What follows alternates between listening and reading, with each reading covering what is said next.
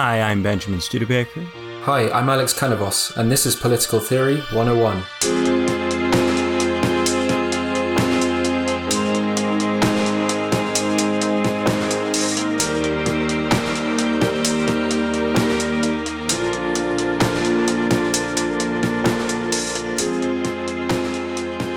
So, today on Political Theory 101, we're going to be talking about Christian Wolff. Christian Wolff was born in 1679 in what is now Poland. He completed his dissertation in 1703. An examiner sent it to Leibniz, and Wolff corresponded with Leibniz until Leibniz died in 1716. With help from Leibniz, Wolff got an academic post in 1707. He went on to publish many academic textbooks in German that heavily influenced not just 18th century German philosophy, but the German language as a whole, which had never really previously been considered a, a properly philosophical or theoretical language. As he became more popular, Wolff asserted the independence of philosophy from theology. So if you think of the old fashioned university, you know, there's philosophy and then there's theology. And theology was considered the more serious subject, the subject that was ultimately supreme and superior to philosophy. Wolff worked as a philosopher, and he increasingly over the course of his career refused to defer to the theologians. This, of course, bred resentment among the theologians in Prussia, who grew to despise him. In 1721, Wolff delivered a lecture defending the reasonableness of Confucian moral philosophy. He argued that the Confucians succeeded in producing a plausible account of morality without appeal to theology. In the course of this lecture, he did project many of his own ideas onto Confucius. It's not necessarily uh, an amazing lecture insofar as the interpretation of Confucius is concerned. But what really makes it stick out is this assertion that without recourse to Christian theology, the Confucians were able to have a perfectly plausible moral system. And that uh, subversion of the supremacy of theology is what's really significant about the talk.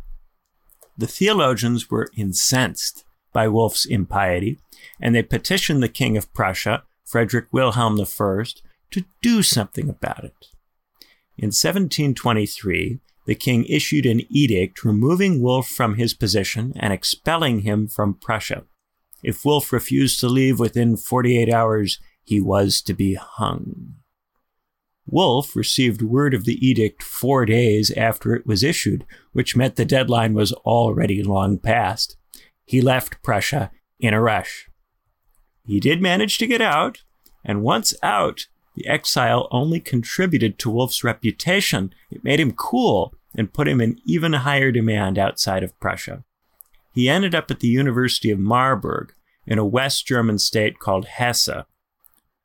While at Marburg, Wolff put many of his texts into Latin, further increasing the reach of his ideas outside the German speaking world.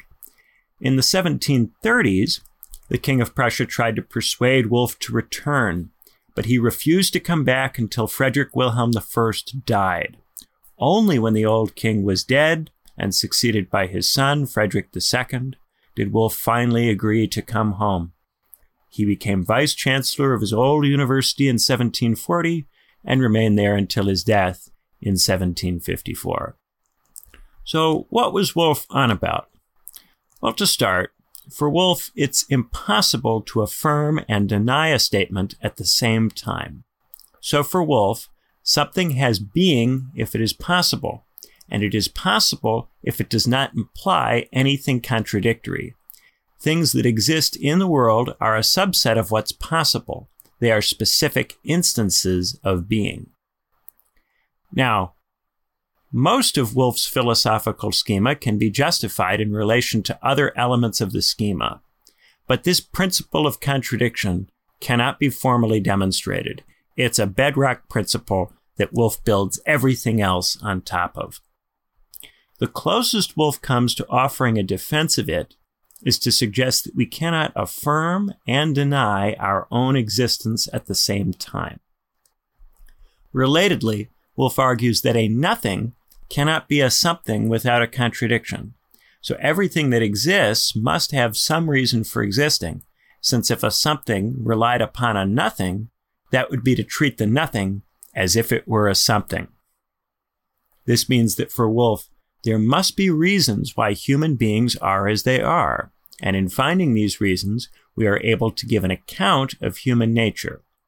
Wolff suggests that human beings have an essence, and then from that essence we can derive a set of universal human attributes. This account will tell us what sort of humans are possible.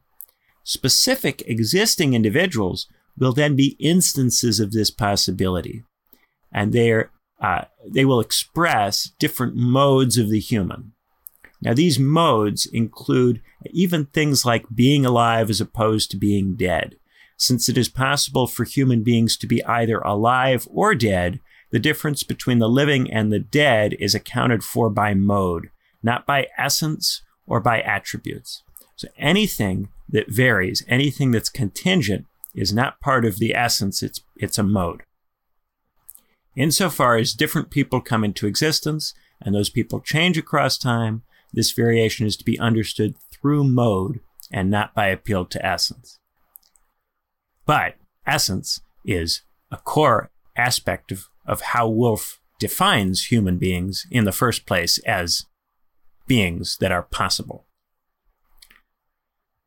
Now, for Wolff, we can learn about the essence of the human soul through two kinds of psychology. Empirical psychology consists of our observations concerning the workings of our minds. Rational psychology involves the use of reason to draw out implications of the observations arrived at through empirical psychology. We can therefore observe empirically that some actions tend to perfect us and to perfect others, while other actions tend toward our imperfection and the imperfection of others. We make these empirical observations by noticing which actions tend to produce pleasure and which tend to produce displeasure. This displeasure includes pain, but it also seems to include other sensations, such as disgust. We're really talking about positive and negative sensations here, not pleasure and pain in a reductive, narrow sense. In this way, Wolff argues that our emotions track perfection. We are then able to use reason to draw further inferences from these emotions. This produces a moral philosophy that is not entirely dissimilar to British utilitarianism of a similar vintage. It relies on the idea that we can intuitively understand perfection, that our moral intuitions reliably track it. If they didn't reliably track it, what would be the reason we have these moral intuitions in the first place? For Wolff, there has to be a reason we have these feelings. We cannot have them for no reason. If we did, that would be to treat a nothing as if it were a something, and that would be to violate the principle of non contradiction.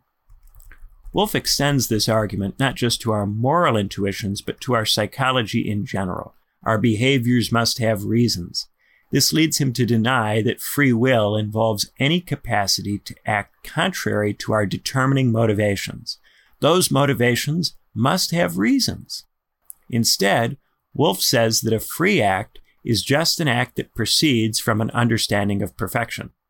That understanding of perfection generates a determining motivation that results in the act. For Wolff, an act is free insofar as it proceeds from certain modes of cognition, rather than through a will that can act independently of the cognitive process. So, when soldiers desert their post, it is not the case that they could have willed themselves not to desert.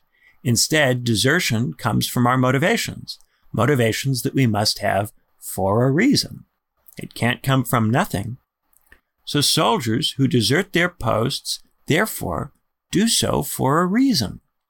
This, Wolff's enemies argued, amounted to a defense of desertion. Worse, it verged upon an incitement to desert. This is the argument that convinced the King of Prussia to expel Wolff in 1723. It also implies that rebellions and civil wars happen for reasons. Thomas Jefferson loved that. His copy of Wolff's Institutes of the Law of Nature and Nations is well worn and full of underlined passages. But while rebellions happen for reasons, that does not mean rebels have a moral right to rebel. Wolff heavily qualifies the right of rebellion, reserving it only for cases in which the sovereign explicitly usurps powers that the Constitution explicitly withholds. As we might expect, for Wolff, the state exists to contribute to our perfection, and international law exists to facilitate the work of states. Under international law, all states are equal. This has major consequences. As Wolff puts it, since no nation can assume for itself the functions of a judge and consequently cannot pronounce upon the justice of the war, although by natural law a war cannot be just on both sides, since nevertheless each of the belligerents claims that it has just cause of war, each must be allowed to follow its own opinion. Consequently, by the voluntary law of nations, the war must be considered as just on either side. This may sound somewhat relativist, but for Wolff, we know this is the right view to have because we can empirically observe that when states believe that the war is just for them alone, they feel entitled to escalate the violence and commit atrocities. If instead the belligerents recognize one another as equals, they will fight the war in a more moderate way. And by presupposing the belligerents are equal, we also make it much harder for just war theory to be weaponized to justify war. If we operate from the assumption that both sides in the war have just as good a claim on the war being just as one another, this uh, greatly limits the degree to which we can demonize or dehumanize enemies in war. So that's what I came away from in my reading. I would love to hear what stood out to Alex as he looked through some of Christian Wolff's work. So, Alex, what stood out? Um, maybe a stereotype of the Enlightenment. Stereotype of the Enlightenment. What would the stereotype of the Enlightenment be? Um, conceptual grids. So, or just straight line thinking. Yeah. You... So one question you could ask here is: Is this principle of non-contradiction hostile to something like, say, dialectical thinking?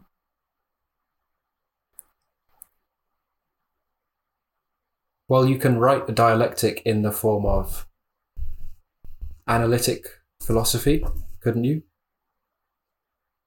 Quite clear steps and then progression.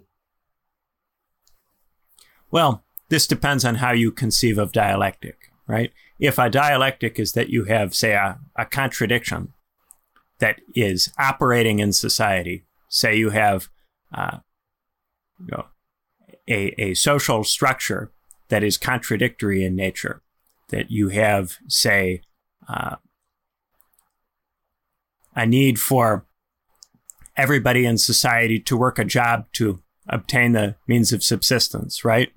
but you have an economy which is generating greater and greater levels of industrialization and automation. So, in point of practice, you don't need everybody to work, and it is in fact inefficient uh, for everybody to work. So, while everybody needs to get a job to obtain the means of subsistence, the society as a whole needs to move on from employing everybody to continue to increase in its productive capacity, right? You might frame something like that as a contradiction the social structure requires something which it also uh, must do away with at the same time. It relies, in one sense, on something it must get rid of. Now, I don't think that that kind of contradiction is the same as the type of contradiction that Wolff is talking about. I think Wolff means the contradiction within every statement, but maybe the contradiction between survival and abundance is many steps in the argument. So, in order to accept that contradiction, you would have to accept a chain of premises before that. Well, I think in the case of a, of a sort of Marxist contradiction, generally you don't even have to philosophically cognize it. You know, there's that old Hegel line about the owl of Minerva uh, you know, only being heard uh, long after uh, everything is, is done and over with. By the time you can philosophically discuss something and walk through all of the premises and all of the arguments, usually the condition that you're describing is already past. It's because you've been in the condition for a while or you experienced the condition in the past that you're able to describe it in this analytic and uh, philosophically precise way. Right? Like, for instance, when you have some major news event, like, say, uh, the Israeli Palestinian conflict, in the immediate aftermath of that conflict, it's not going to be possible to give a, a, full philosophical account of the meaning of the conflict and where it fits in, say, uh, history or where it fits in, uh, you know, different kinds of uh, causal mechanisms. You won't be able to give a full account of that until you've experienced it and the discussions surrounding it and the consequences of it for long enough that it becomes evident to you what the consequences are. The human brain is only uh, you know, so able to deal with these things in such a way that it can actually get out ahead of them and anticipate ex ante what's going to happen. And even people who are reasonably good at making short term and medium term predictions about world events you know, struggle in practice to be right you know, very often. Even people who are very good at making predictions relative to the ordinary person still get an awful, awful lot wrong when you talk about complex human systems. So, uh, when we're talking about an argument, we maybe a contradiction in an argument is, I think, something different from a contradiction in society or a contradiction in the social structure. So I don't think it's obvious or necessarily the case that this principle of contradiction couldn't fit with uh, some more dialectical way of thinking. At the same time, uh, you know, I, could also see why people would would find this a little bit overly linear. Kant, of course, you know, calls Wolff a dogmatist. It it can have this sense of being a little bit rigid insofar it, as it proceeds from you know, certain core claims, like this principle of contradiction, and then builds up directly from those claims. Uh, I think that uh, you know, there's also a question about the concept of nothing here.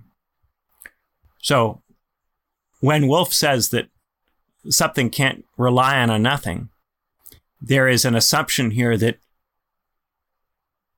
something has to rely on something, that everything has to rely on something else, uh, which is implied by this claim that a something can't rely on a nothing. If a something can't rely on a nothing, then it has to rely on a something. But this this kind of builds in this assumption of reliance as a necessary relationship that all things must have. All things must rely on something, and therefore you can't posit anything as freestanding. Right, right. And you see this in his account of the psych, uh, psychology of the soul, where he'll say that rational psychology relies on empirical psychology and empirical psychology relies on rational psychology. And this starts to sound quite a bit like what the analytic uh, philosophers call reflective equilibrium. This idea that as long as you don't have a contradiction, all of your claims can rely on other claims you've made. So you have a web of claims, and no one of the claims is uh, doing the bulk of the work. All of these claims feed into each other. The difficulty is that the principle of contradiction still has to rest as a foundation for all of this stuff. It's like the uh, tree trunk that all of this has to sit on. Now, the principle of contradiction says you can have uh, claims that are true at one time and false at another time. They just can't be true and false at the same time. So you could have something like, say, a yin and yang kind of theory, which suggests that at some moments you should pay more attention to one side of a coin, and at other moments you should pay more attention to a different side of a coin. So you can have productive tensions where at different points you lean on different sides of the tension. Well, there's a middle Once point. Once time them. is brought in. Yeah, the question is for the principle of contradiction to be rejected, it has to be the case that at the very same time, the same claim is both true and false. Right? Is that what and it's interesting how. So I think if you were to say, you know, dialectic has to be something that, that occurs in argument, and it has to occur through there being a contradiction in the argument where a claim is simultaneously true and false, is actually true and false, not just uh, appears true and false, or uh, or is vague or unclear such that you can't say whether it's true or false. And if we come back to the just war argument, right? When Wolff says that the two sides will both think that they're just, he is not saying that it is literally the case that the war is both just and not just for each side. Rather, he's saying that what we have observed empirically is that if we act as if one of the sides is just, this will lead to a war which is in many senses less just. So therefore, we have to, in some ways, suspend the ordinary rules for thinking here. Because if we follow the ordinary rules for thinking, we'll have trouble. And so he appeals to, to the ordinary rules to create an exception to the ordinary rules where you can act as if a claim is both true and false at the same time. You can act as if each side is just. Insofar as you must act as if each side is entitled to follow its own opinion. At the same time, you also must act as if neither side is just, as if both sides could be mistaken. And that evens things out and creates an environment where nobody feels very confident being unnecessarily violent or unnecessarily destructive. And to bring this back to recent events in Israel Palestine, we can certainly see the consequences there of thinking in terms of one side being all just and the other side being not just at all. The people who are thinking in that way from either direction are more willing to countenance more extreme violence because they're thinking in that way. Whereas the people who think that both sides are entitled to think of their of themselves as just, or neither side is entitled to think of itself as just, the people with those kinds of views are generally more critical of all of the violence. What just that pacifist tendencies come when you can't decide which side to pick? Not not necessarily pacifist, but greater level of restraint. Right? So for instance, let's say that you are a leader in Hamas or in uh, the Israeli state. If you think that you're just and your opponent is not just, then uh, you may think that because of this, you can take very extraordinary measures to get rid of the, the evil, unjust enemy, right? But if you think that you're just, but you also can understand how the enemy from its point of view thinks that it's just, and you recognize that you and the enemy are on equal footing, that your claims to, to being right are equally valid in terms of international law, because international law must treat each party to the conflict as equal, and you respect international law, then you would show a great deal of restraint, even though you think you're right, because in view of international law, you are equal and therefore your claims to being right are equal, and you follow international law, you would show restraint. And this would give international law a purpose. Insofar as we follow international law, international law doesn't exist to say this party to the conflict is right and this party is wrong, and therefore the party that's right may use unlimited force, and the party that's wrong is unjust to do anything at all.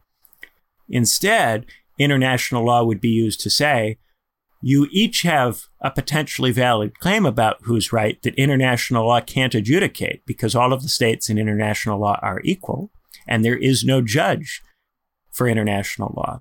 And to posit that there can be a judge is to fundamentally misunderstand what international law is. To posit some kind of body like the International Criminal Court or you know, the, uh, the United Nations that would be able to judge which states were right and which states were wrong would fundamentally misunderstand the character of international law, which is that it's uh, a law which is agreed to by a body of equal states. It's not a set of states sitting underneath some other kind of world state or polity that would have the legitimate authority to make a judgment, right? All of those international bodies are international rather than global bodies. They're places where states get together on equal terms to talk.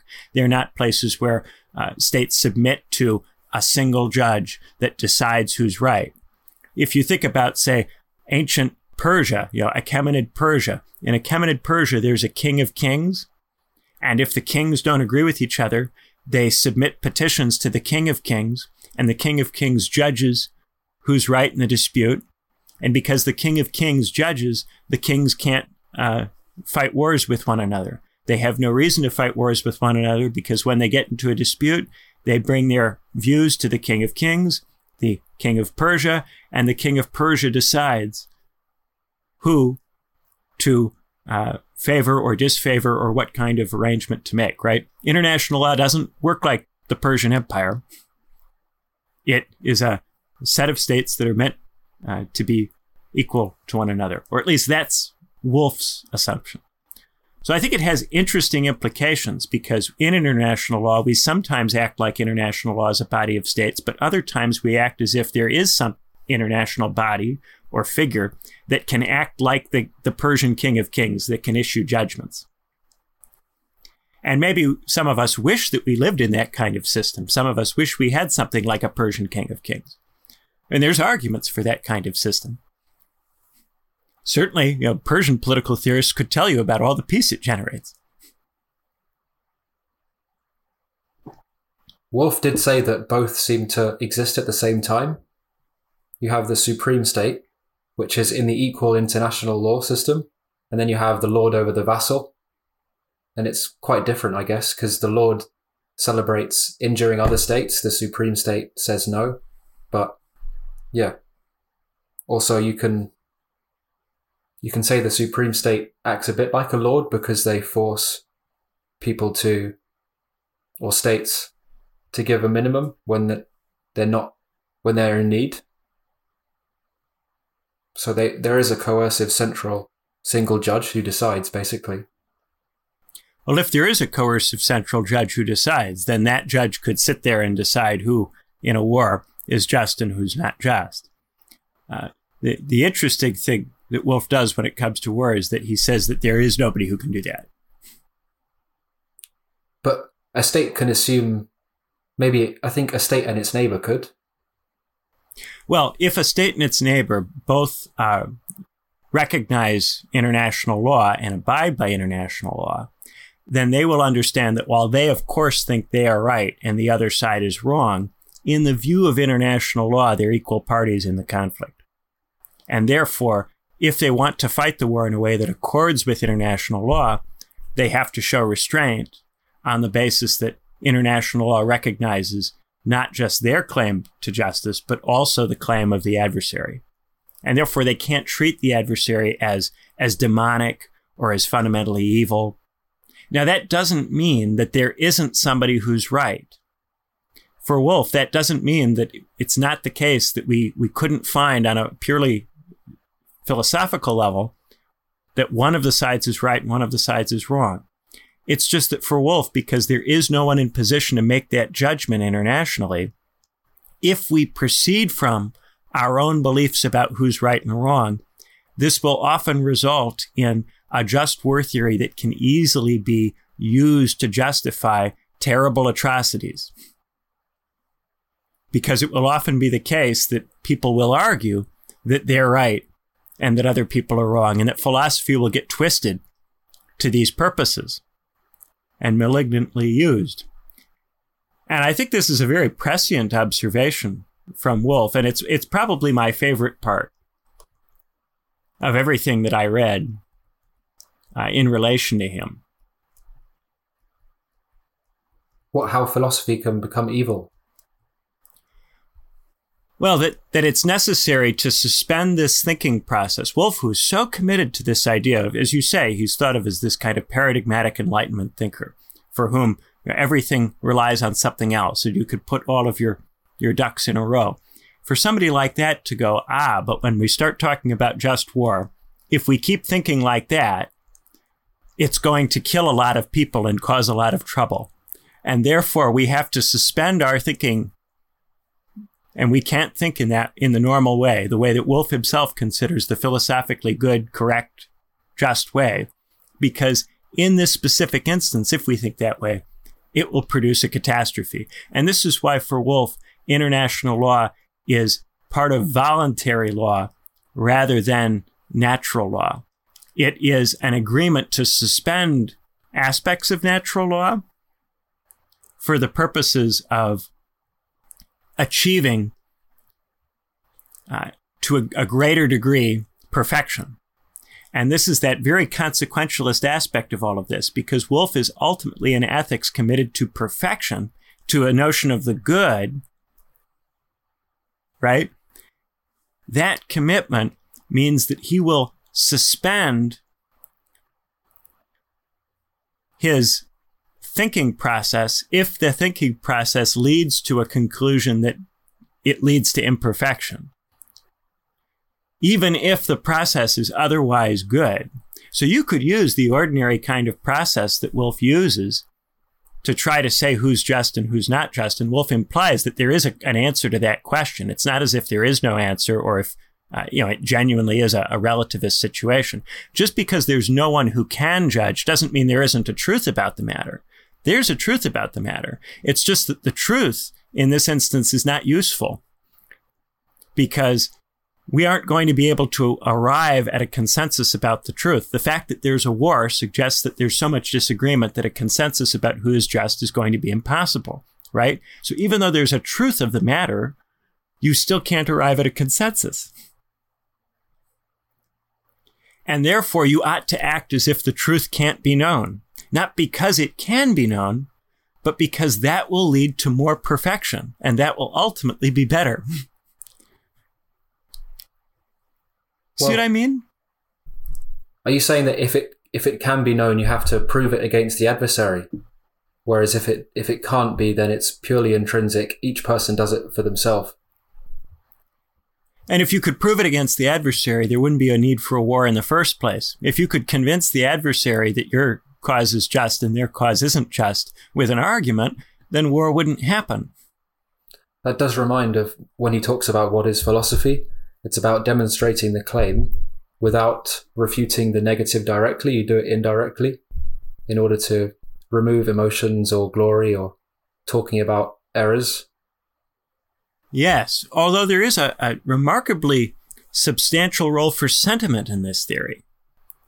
You know, insofar as we get a lot of instances in which we are allowed to, to look at how things make us feel and whether, because for Wolff, what tends toward perfection or imperfection is indicated to us by how we feel about it. There's a very intuistic aspect to this. So it's not the kind of uh, you know rejection of all of the emotions that we might associate with, say, more Stoic influenced Enlightenment thought. Uh, it's more sentimental in a way that we might uh, you know see as a little bit more similar to something like a you know a Bentham.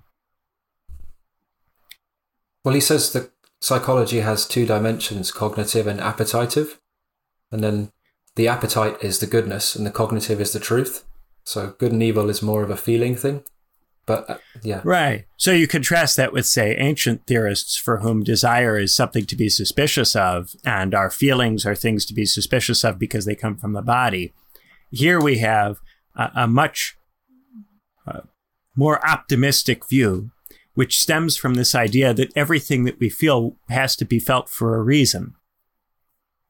And so the emotions and sentiments can't even be uh, you know, certainly can't be assumed to be evil or bad in and of themselves, uh, much less uh, even treated with the level of suspicion that we typically see from, say, Platonists or Aristotelians.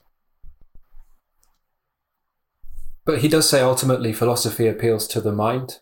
So if you give assent, it hardly disturbs your emotions and it doesn't go against public life. It doesn't cause disturbance in general. So it's very cooling and right. Yeah. And this is because for him, the rational psychology, the psychology that is to do with with philosophizing, is itself derived from the empirical.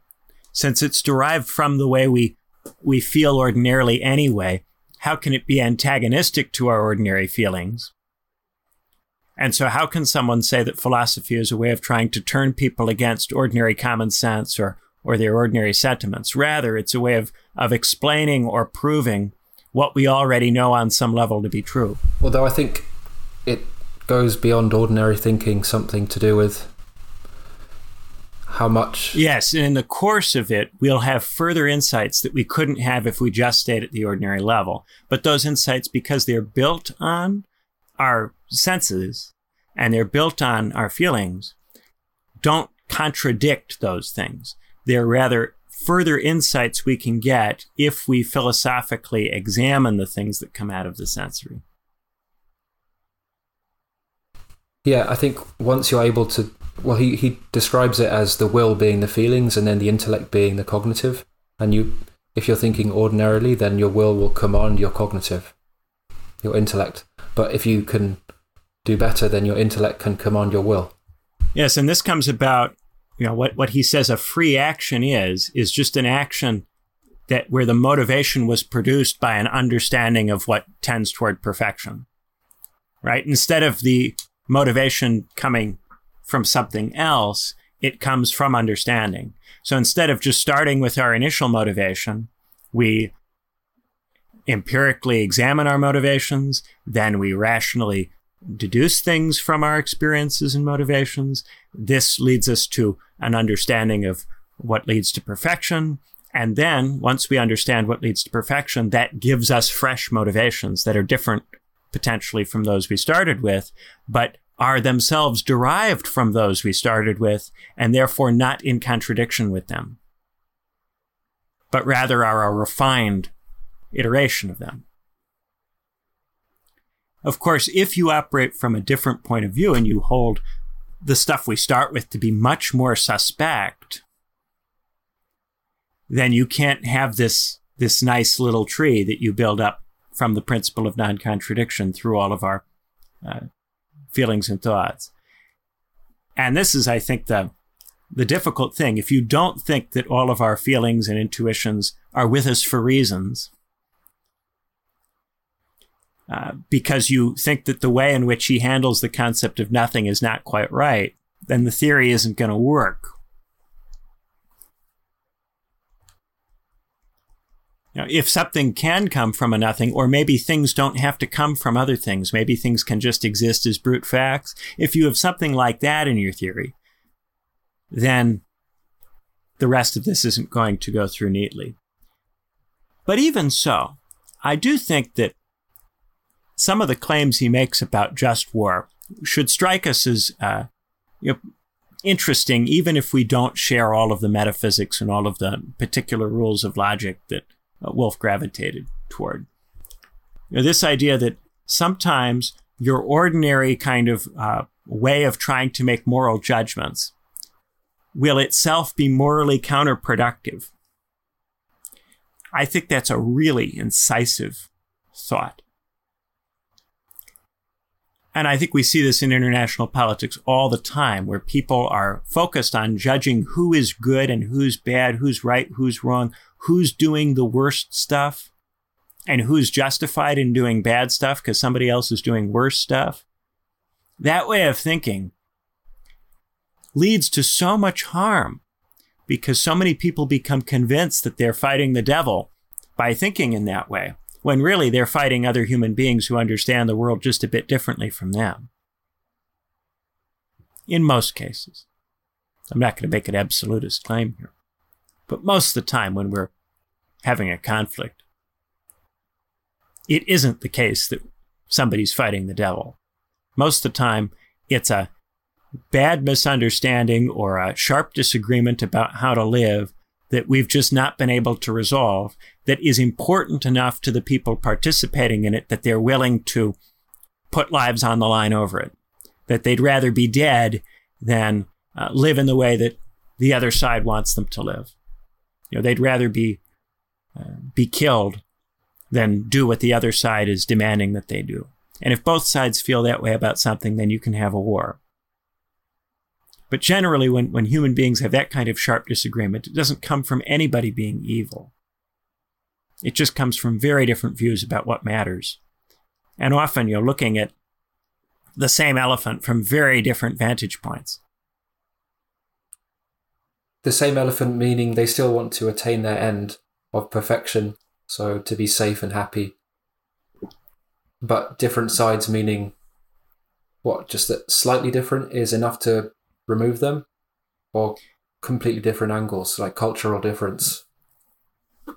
Yeah, that they're conceptualizing the good or perfection or what leads to a happy life in very different ways, often because they're viewing it from very different vantage points, from very different contexts. They've lived very different lives in very different situations. They come from different economic classes or they follow different religions, different paths, different methods. You know, they live in very different parts of the world that invite you to view things in very different ways. I think most of the time that that is what's going on. And Wolff's point that you know, as much as you, you know, from your own point of view, may think that you understand morally what's going on, by the time we've gotten into a war, we've reached a point where these arguments they don't work. If they worked, we wouldn't have gotten this far. And at that point, there's a need to limit the killing and the pain and the suffering that will be felt as a consequence of the war. And the only way you can do that is to, some degree back away from your own moral certitude about the conflict, back away from the conviction that you are all good and, and the other side's all bad. And you genuinely look at, at the conflict as, as something that you'd love to be able to bring it into as soon as you can. Yeah, and what you know, negotiation, you know, peace negotiation is, is an attempt to find some way of getting back to a point where the two sides can talk about a world they can both live with. And they can both live in. And war is, is killing and violence until you reach a point where both sides can't imagine a world that they can stand. And even if one of those sides has been you know, forced into imagining it by really looking at the abyss and looking at what the war will do to them, if they continue to fight it. You know, that's the horrible thing about war. War ultimately forces somebody to give up on their vision of what's good. To survive, it reduces somebody to that position of, of conquered. And if you really think about both sides in a war as, as genuinely interested in something, do you think you'd have that yeah. potentially has value? It's very sad. At that point, if there's such a big disagreement, is it almost less f- funny to go to maybe funny levels of abstraction? So the distinction between ontology and cosmology, so being in general versus the being of the world whole. So a big vision of being, a narrow vision of being, just so that people can start thinking identically again and using the yeah ordering their actions well i think philosophy you know sometimes it gets people focus on the way in which philosophy is coercive you know philosophy is a way of trying to get somebody else to think the way you think and not just to convince you of the same proposition but to get you to think in the same way right that's part of the point of, of doing a proof or of, of showing your work philosophically. It because your goal is not just to get someone to agree with you, but to get someone to agree with you for the right reasons and in the right way. So, in one sense, philosophy is very intellectually, you know, linguistically, culturally coercive because it is this attempt to not just create agreement, but to create an agreement that goes all the way down into these, into the details of things of of one's worldview. Uh, at the same time, you know, we can also think of this as a way of trying to prevent war and conflict because if our positions, our disagreements are in some way within a phylum, if they're underneath a set of agreements, then that makes it less likely that those disagreements will spill out into something that we can't resolve with discussion. So sometimes by you know, limiting the different ways we can talk about things, we make it harder to get into such a heavy level of conflict that we fight. But also, in the act of limiting, we necessarily have to drive out different ways of thinking and being that are valuable to people. And that also involves very often fighting and conflict. So often the things that you do to create peace are coercive and warlike. And, and often the things that you do, uh, we fight wars for peace and we and we wage peace for wars.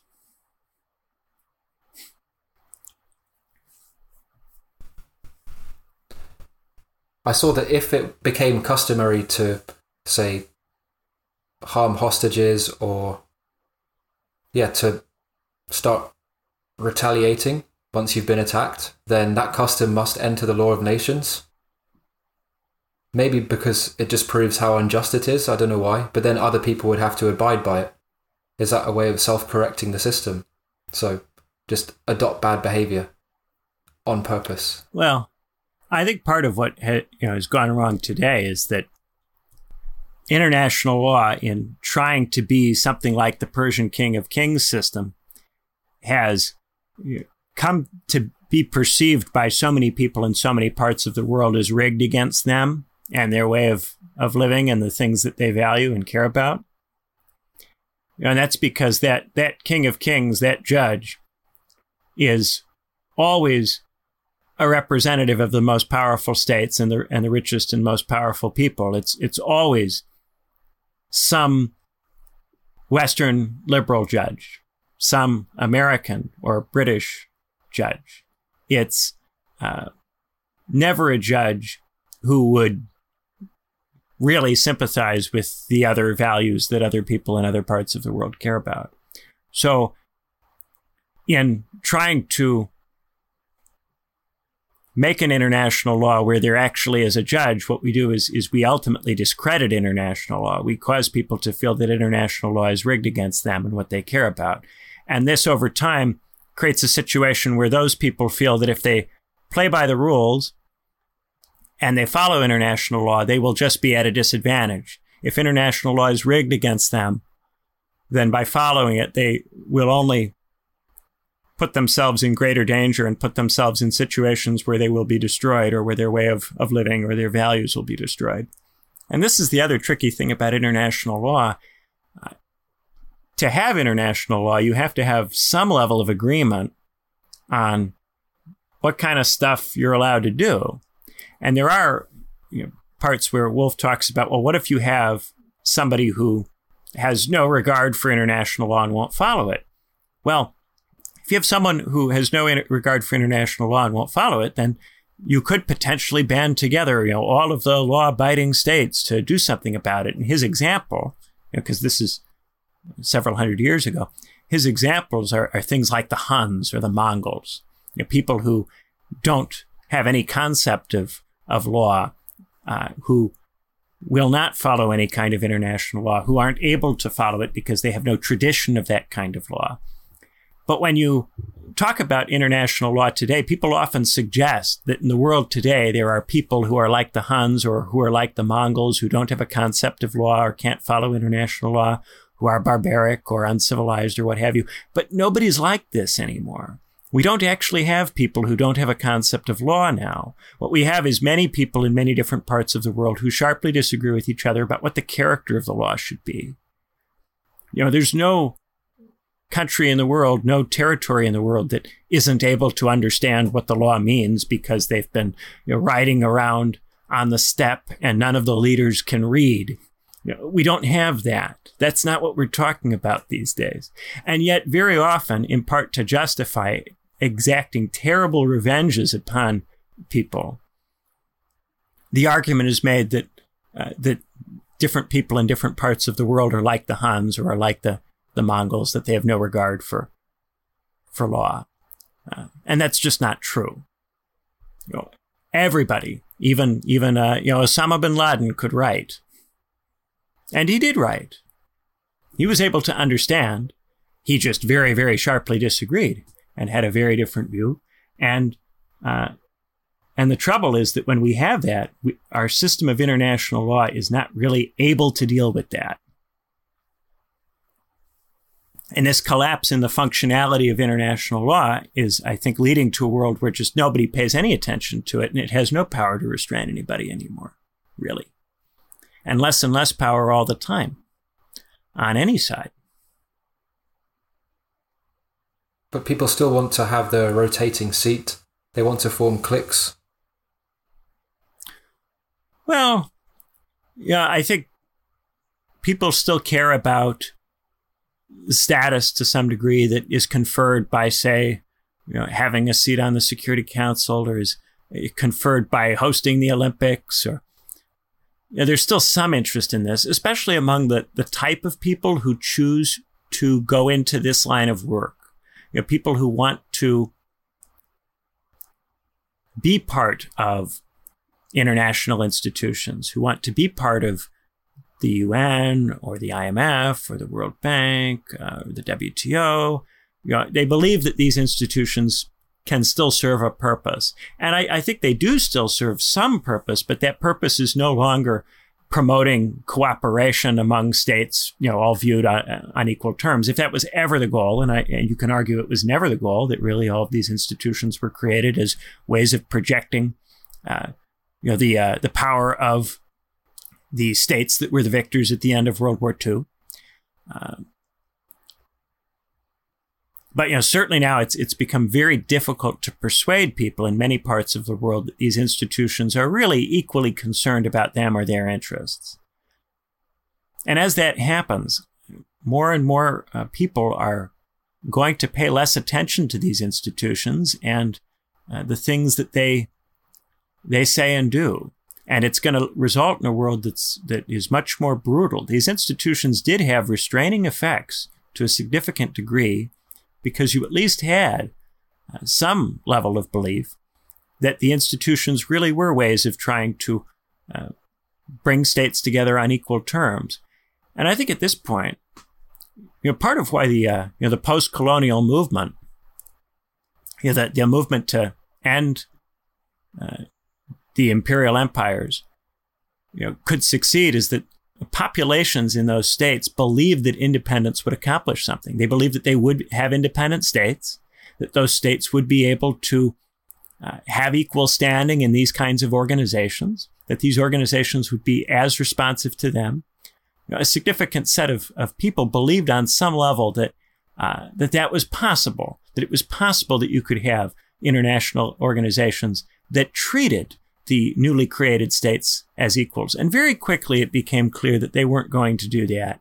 And it's only gotten more and more clear and more obvious over time that these organizations and institutions aren't going to treat the uh, post colonial states as, as equals to the states that, uh, that used to govern them.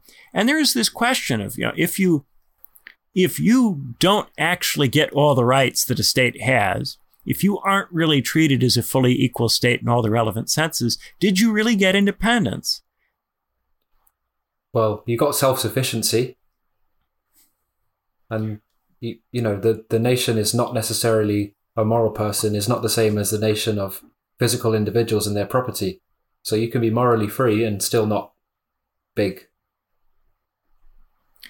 Well, if under international law it's really the case that these states are all treated as equals, and that's a premise for Wolff. It's a premise for Wolff that international law must do that. And our present system of international law certainly doesn't do that. And the argument's been made over and over that the General Assembly in the UN could, uh, you know, be given you know, binding power to uh, pass resolutions that people are actually expected to follow, and that if they don't follow them, then the UN might you know, do something about it. You know, that would be to make the UN into something that actually can can play the kind of role that a Persian king of kings would play. Um, you know, I'm not saying that you've got to go all the way in that direction, but you would at least have to have international organizations in which the, the poorer and weaker states have equal standing, meaningfully equal standing, not just superficially equal standing in rhetoric. Uh, and we're not getting there. And I think a big reason why uh, many post colonial states have called for the General Assembly to have a bigger role is that they feel like it's not possible to get there under the current set of, of uh, institutional arrangements. They don't really think it will ever be possible as long as some states are much more militarily powerful than others for the weaker states to really be treated in international politics as equal players. And that's a, you know, the, international law with Wolff is this, on the one hand, this way of qualifying moralism, but on the other hand, it's this extremely moral structure because international law only works on the basis that states will act as if they're equal to each other, even though some of them are much richer and more powerful than others. And that's the really idealistic aspect to his theory of international law. On the one hand, he says, oh, you can't moralize so much about who's right and who's wrong in war because that will lead to more violence. On the other hand, he says, you've got to act as if other states are equal to you under international law, even if they're not, in terms of their wealth, in terms of their power, in terms of what they can do if they don't get their way. We've never had a world that's really followed that kind of principle. But we have a lot of, of people who pretend as if we do. Do you not think the teaching class has always done that? Because, yeah, whenever they have a student, they have unequal power, but they have to treat equally, or at least fairly, and redistribute something. Like maybe he's talking not about nations. He says the same applies to people. So, well, yeah, I think I think the same probably does apply to people. We have many situations where you have interpersonal relationships where, in principle, you're equal to somebody, right? And of course, in practice, you're not equal because they have much more money or more power than you do, and they can end the relationship in a way that puts you in a very bad position, and you can't do the same to them. And even though you all profess that you want to treat each other as equals and you don't want to exploit or take advantage of, you know, the, the, other person doesn't want to exploit you or take advantage of you, they can profess that. Nevertheless, your knowledge that they could exploit or take advantage of you tends to have a chilling effect on your behavior and limit what you can do. You know, if you, you know, go out for drinks with your boss, your boss may say, I want us to act like we're equal, and I'm going to treat you like you're my equal, even though I'm the boss and you're my employee. And he may mean that when he says it, right? But you can't be absolutely certain he's going to do that. And if you did take him seriously and you behaved really badly and you got really drunk and you said inappropriate things, he would claim that none of it mattered, but it would. And it would probably affect you at work in some way. Uh, and even if it wouldn't, you would be concerned that it would. And the fact that you got really drunk and said all of those things would affect your behavior going forward. Right? So even when people say these things, and they mean them when they say them, these power dynamics do tend to have consequences. And that's the idealistic thing about Wolff's system is that nobody's commitment to international law could plausibly be strong enough for them to uh, really and totally suspend acting on the basis of these power differentials.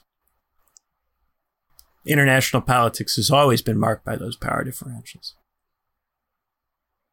Is it because he's applying something that's not like you and your boss going for a beer? It's more like you trying to learn something as an individual and progress from premise to premise so that it makes sense to your own knowledge.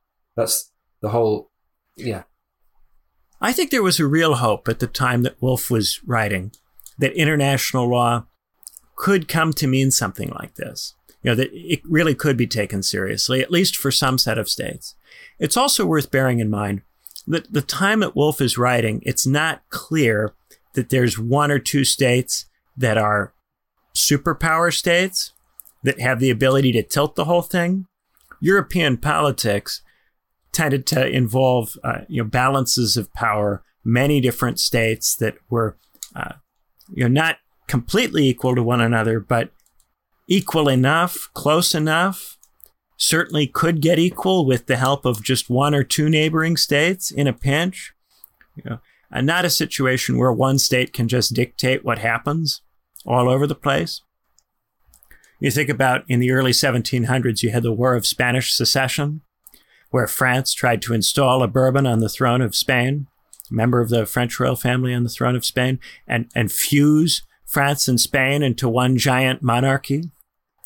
And all the other states of Europe ganged up on France to prevent France from doing this.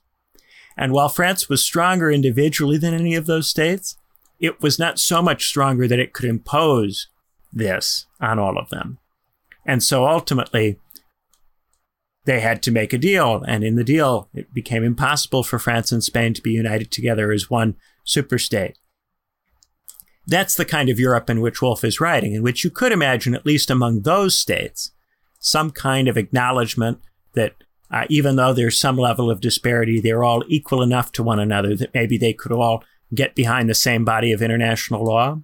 And I think a lot of the way that we think about international law is an artifact of that. It's an artifact of that law of nations discourse that took place in a Europe where power was much more evenly distributed than it is in the world today, or than it was in the world, you know, e- even immediately after World War II. Immediately after World War II, uh, power was not distributed uh, evenly at all. And yet we you know, created a system of international law that is meant in some way to be connected to or uh, you know, based upon this tradition of just war theory and law of nations and so on that goes way back and comes out of a context when the distribution of power was really different. And therefore, the degree to which you could really imagine states treating each other as equals was higher than today. Or really, I think, than any time in the last hundred years. It was probably idealistic during the time as well, because even though, well, it was a balance of power system, but yeah, he claimed that. Well, it's not a, a practical assembly; it's just what they ought to think. You know, I've, I've made a very weird and curious argument. Generally, it's argued that today we have a more liberal international order, and that in previous centuries things were more realist and dominated by power politics. But I've in some ways suggested the inverse by suggesting that because we have uh, uh, a unipolar or bipolar world in the 20th century that creates a very big power disparity between superpower states and regular states. Uh, that actually you're much closer to having a world in which you could have something like international law in the 18th century. Because at that point you have this balance of power. Uh, and you had more wars during that time because it was less clear what the pecking order was and, and how powerful states were relative to each other. But those wars during that time were more limited in scope generally um, because those states were, European states were regarding each other as, as roughly equals. They weren't regarding one another as, as devils or as, you know, uh, um, you know, outside of the, the framework of ordinary, you know, of law. The wars were limited and, and temporary. Yeah, even the very big wars, like the War of Spanish Secession, compared to say World War One and World War Two, where you have this this more Schmittian friend enemy kind of thinking that we associate with, you know, this idea that one side is just and the other side is all is all wrong. I'm not sure if I'm right to make that suggestion. I might I might well be wrong. It's curious that I found myself going in that direction. If that was true, would that make something about Wolff that's against the grain for his time? I'm not sure that that would make uh, Wolff against the grain for his time. I do think it's it suggests that there was something more if we associate this kind of idea of international law with with a kind of you know, liberal enlightenment uh, you know if it was the case that international law was more plausible in many ways at the point at which it was instituted um, okay the other side of this and it, it needs to be said is that during this time, it really was the case that many indigenous populations would be regarded as not capable of, of in any way participating in law. During this time, many non European populations couldn't possibly have been included in it because they would have been regarded as not having the concept of law in the appropriate sense or not uh, behaving in terms of law. Uh, now, I don't think that would include, say, the Ottoman Empire, but it would include, uh, say, sub Saharan Africa, or uh, the indigenous uh, peoples in the Americas or in parts of Asia, uh, many of them would probably be regarded at this time. I don't know if Wolff did, though. Wolff personally. I would have to go and look to see if Wolff wrote anything about the colonies. I don't know. Well, he said it extends. Certainly, Prussia didn't. Prussia didn't have much in the way of colonies at this time, so he would have had less reason to think about it than some other theorists of the period. Uh, but now we're brushing up against the limits of of what I'm sure about. But I think I brushed over a section where he said the same law of nations applies, even if you can't travel to it immediately. It takes it's far and wide. So colonies. Yeah, too. I'm sure he would. I'm sure he would say that in principle. I guess my question here is with a lot of the early international law theory, there's this question about, say, whether this theory is explicitly justifying colonization on the grounds that, say, indigenous peoples are not able to, or, or were perceived as not being able to uh, follow international law. And in, say, Grotius, you get you know all of this discussion about you know, different tribal populations not allowing freedom of movement, not allowing you know, certain uh, human behaviors, and therefore behaving in an unnatural way, right? And a lot of the time when we talk about what's what's natural for human beings or what is human nature, if you say that some human beings behave in a way that's unnatural or against human nature, against natural law, this becomes a way of demonizing those people as not fully human. Or, or making it possible to regard them as barbaric in the way that Huns or Mongols are barbaric, uh, are regarded as barbaric. And insofar as Wolff labeled Huns and Mongols as barbaric, there's a possibility that this could have been uh, applied to to uh, denigrate the capacities of peoples in uh, people in many other parts of the world outside of Europe. Uh, so we might have, say, a more plausible body of international law internally within Europe, and I think this this is probably about the way it was. If you look at the way European states behaved in the 18th century, they treated each other in a, a very uh, protocol oriented way. There were all sorts of rules diplomatically for how European diplomats interacted with each other in the 18th century uh, and the 19th century. You know, they, were, they were very fastidious about the rules. I think much more fastidious about the rules than we are today. Uh, much more obsessed with the rules and what the rules said you could or couldn't do in, in many respects. Uh, at the same time, outside of Europe, they were much less concerned about the rules and much more willing to commit imperial atrocities, uh, imperialist atrocities all over the place. So in the 18th century, there is a sense in which there was uh, more international law than we have today. But in both cases, in both the 18th century and today, people outside of Europe are not getting properly included or incorporated in that. They're being pushed out of it and rendered uh, not fully human in in both uh, both senses, I think. But it's done in different ways. It's it's done in different ways. Then it was done by saying, well, they, they don't even behave like states. They don't even have something that would constitute a state. They aren't uh, you know following international law in such a way that you can regard them as peoples or, or as having states. And now the argument would be, well, they have states, but they uh, are still uh, not following all the rules. You know, they're not following all the rules that the international organizations have laid out for them to follow. And so they've got states, but they're breaking the rules. Um, and therefore, you can you know, do all sorts of things to them. You can punish them. You can run down their economies in all kinds of ways. Uh, anytime I, I start getting on the uh, on the subject of the, the formerly colonized parts of the world, I get very sad. I get very. When we did the episode on on uh, oil and Freenos, I also got very sad. Uh, I didn't expect to, to come this way on this particular episode, but, but that is where it's come. I just feel that political theory has just been totally unable to really account at all for for people in these other parts of the world. As much as I feel like we've done a bad job for poor and working people, we, we haven't even really begun to account for meaningfully different worldviews or values that exist in other parts of the world. Uh, you know, to actually take those things seriously in anything but a kind of of Orientalist way. You know, you have some people who become fixated on on demonizing the West and, and valuing anything that to them comes from outside the West, but that Orientalizing further reifies the distinction between East and West and, and further reinforces this idea that that the not West is, is different from the West.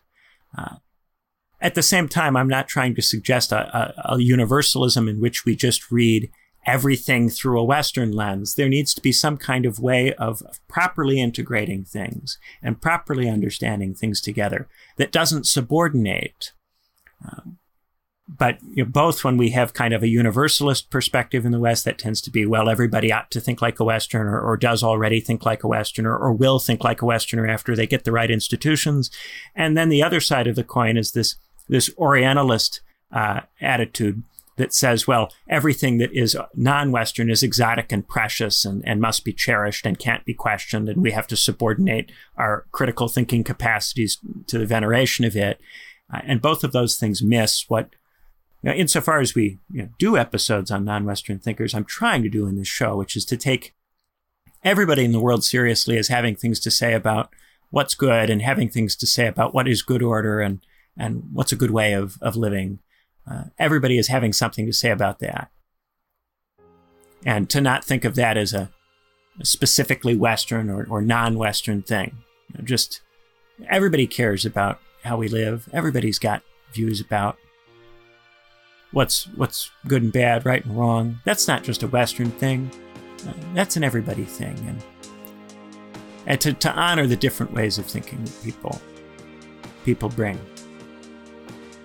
Anyway, we're we're off topic and we're over the hour. So, thank you guys so much for listening, and have a wonderful rest of the day. Bye bye. Goodbye.